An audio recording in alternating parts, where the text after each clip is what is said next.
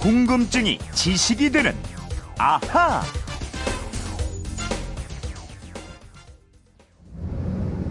최근 안보 관광지로 각광을 받는 경기도 파주의 도라 전망대입니다.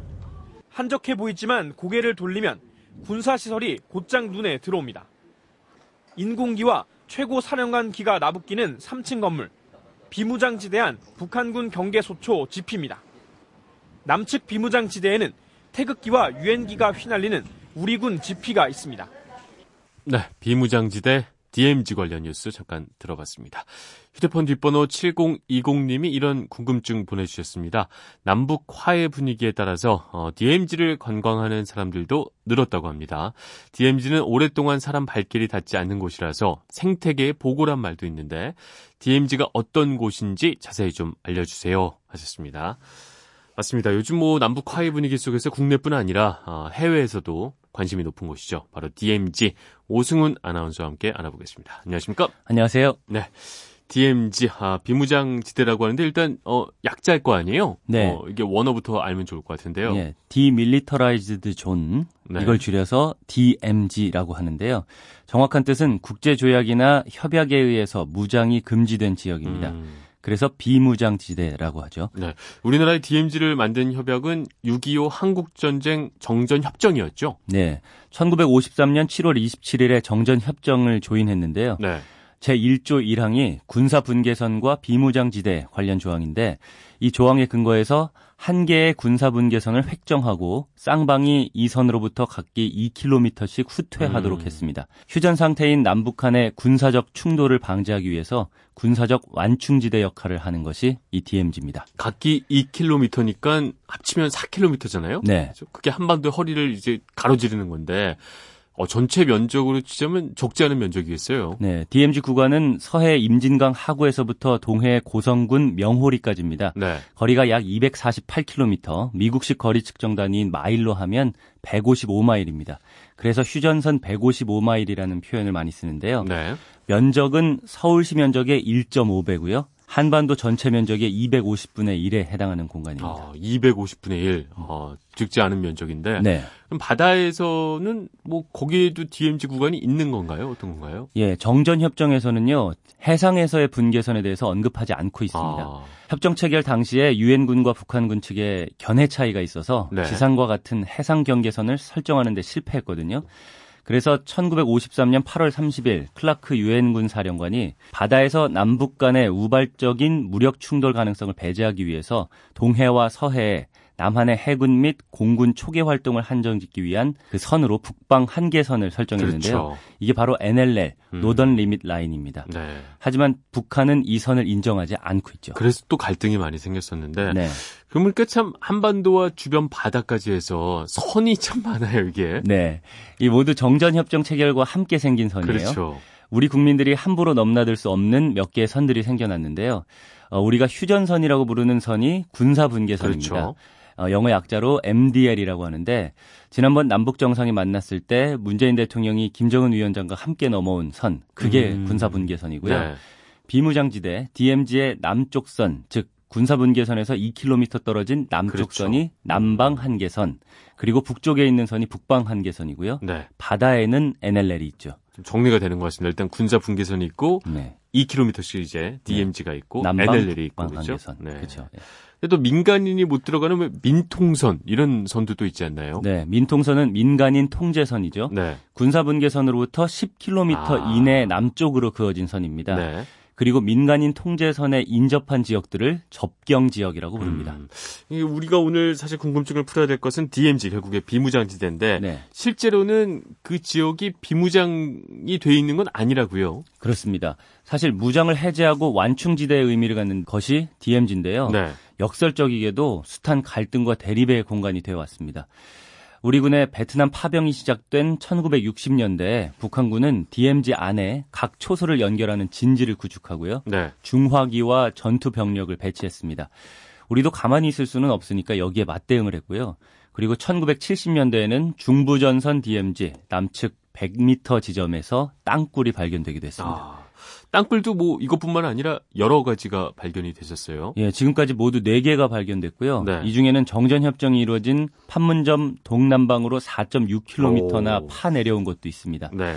그러니까 디엠지는 말은 비무장지대지만 실제로는 수십만의 대군이 대치하고 있는 중무장 지역이고요. 그렇죠. 세계 분쟁 지역 중에 대인 지뢰가 가장 많이 매설된 지역으로 음. 꼽히기도 한 비극의 공간이기도 합니다. 그러니까 이게 참 비극의 공간이 이번 기회에 좀 새로운 공간으로 거듭날지 이제 네. 우리뿐만 아니라 세계 역시 다 주목을 하고 있는 건데, 근데 역설적으로도 그 이게 그 선 때문에 또 생태적 또 환경적 가치가 상당히 있다. 이런 조명도 받고 있어요. 네. 그래서 한반도의 디엠지를 역설의 땅으로 부르기도 하는데요. 네. 처음에 이곳은 생태계가 완전히 파괴된 곳이었지만 육십 년 이상 지나면서 원시 생태계가 복원됐고요. 한반도의 생물 다양성 보존에 아주 중요한 역할을 하는 희망의 땅처럼 변했기 때문입니다. 네, 저희가 이제 생태 환경적 가치가 있다고 해서 나무도 크고 왠지 뭐 사람이 별로 없으니까 숲도 울창할 것 같은데 네. 꼭 그것만은 또 아니라고요. 이게 육십오 년 동안이나 인간의 간섭을 받지 않았기 때문에 네. 디엠지 지역이 원시림으로 뒤덮여 있을 것 같은 생각하시는 분 많을 거예요. 맞아요. 그런데 군사적인 목적에서 주기적으로 벌채를 했고요. 산불도 자주 나고 해서 음. 산불 피해로부터 재생 중인 이차림과 또 습지를 포함한 다양한 생태계가 펼쳐져 있습니다. 네.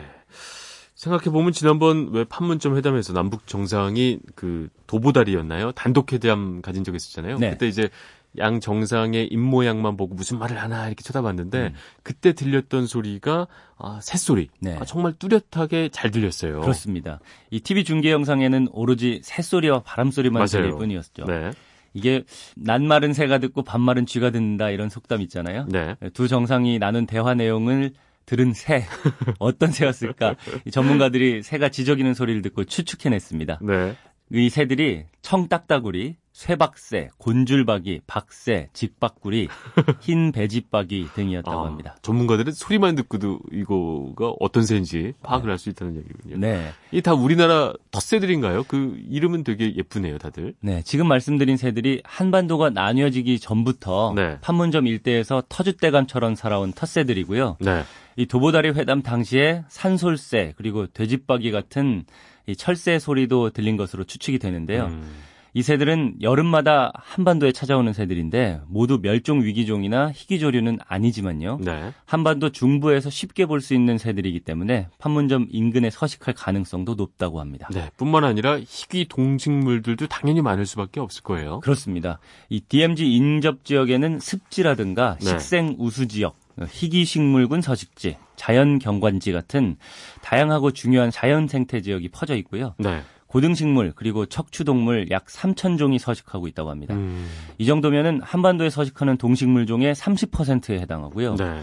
이 중에 두루미, 저어새, 수달, 산양 등 보호가 절실한 멸종위기종이 팔십이 종이나 된다고 합니다. 아, 아까도 뭐 왜 그 도보회담 당시에 철새들 소리도 들렸다고 했는데 네. 이게 철새 서식지로도 그러니까 이동 경로와 맞닿아 있어서 유명하다고요. 네, 맞습니다. 그렇기 때문에 이 디엠지가 국제적으로 생태적, 지질학적인 가치를 인정받고 있습니다. 네. 여기서 앗 이런 것까지는요. 전방 지역에서 군 생활을 하시는 분들은 민통선 마을 주민들을 보셨을 텐데요. 이 민통선 마을에는 민통선식 말 민통선식 언어가 있다는 네. 거 알고 계세요? 오.